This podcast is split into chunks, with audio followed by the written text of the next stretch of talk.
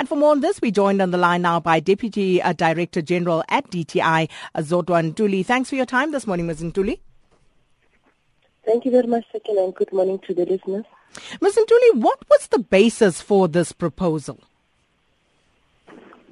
Let me just correct again. We are not putting out regulations. What is out for public comment is a revision to the current policy, and the revision is just zooming on a few issues that have been identified as problems. And then most of the things that are being revised are revised from a public health perspective. There are a number of issues that are required to be balanced in promoting the trade of liquor in the country, as well as the socio-economic effect. So we are basically putting out a policy that deals with a number of issues, including increasing the capacity to enforce, as well as educational awareness, but also increasing the coordination within government to actually address the issues better.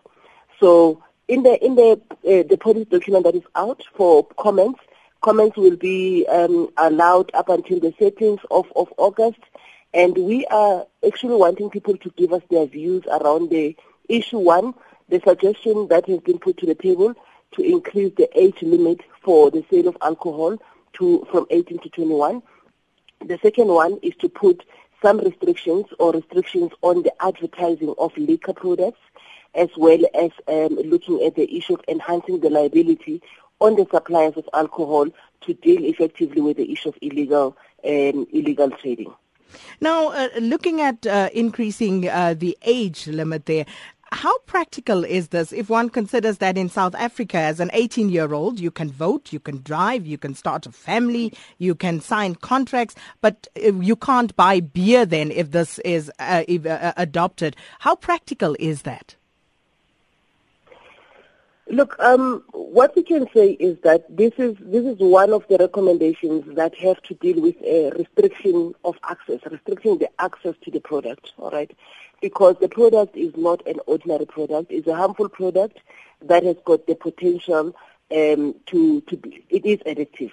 It is an addictive product, and it is a drug, even though it's a soft drug, but it is a drug. So from a public health perspective, there are a number of strategies that are recommended worldwide by the World Health Organization, and one of the strategies includes limiting the access. And limiting the access has got to do with the issues around pricing, increasing the prices of the product, increasing the inconvenience to get to the product, and also increasing the age limit. So there are a number of interventions that can be put into place. And the age limit one has been tested in other countries, but I think it's not more about whether it will be practical, but more about the kind of a society you want to create. Whether it's fine that at this point in time, young people and the manner in which alcohol is advertised attracts young people and actually make drinking a cool thing to do, and knowing what the effects are. I think it is important that we just have that consideration in mind. But it will be practical because it's really a condition that is put on a trader that supplies to a particular segment of the market to say you can't sell to people. It's in the same way that you say you can't sell to people that are under 18, except now that it will say you can't sell to any person that is under the age of 21. So it's just basically increasing the limit to the access to the product.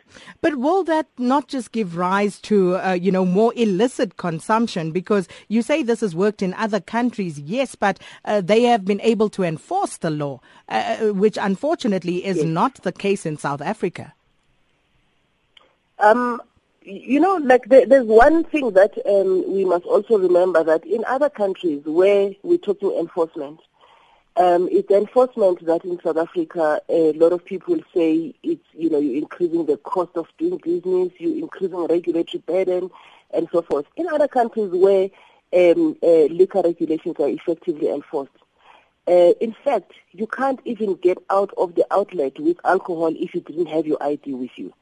So in South Africa, that is not what is required. In South Africa, all that is required from the trader is to say, if you can see that a person might be younger than what they say they are, you need to verify that age. It doesn't require them to have the system where they must produce an ID at all times.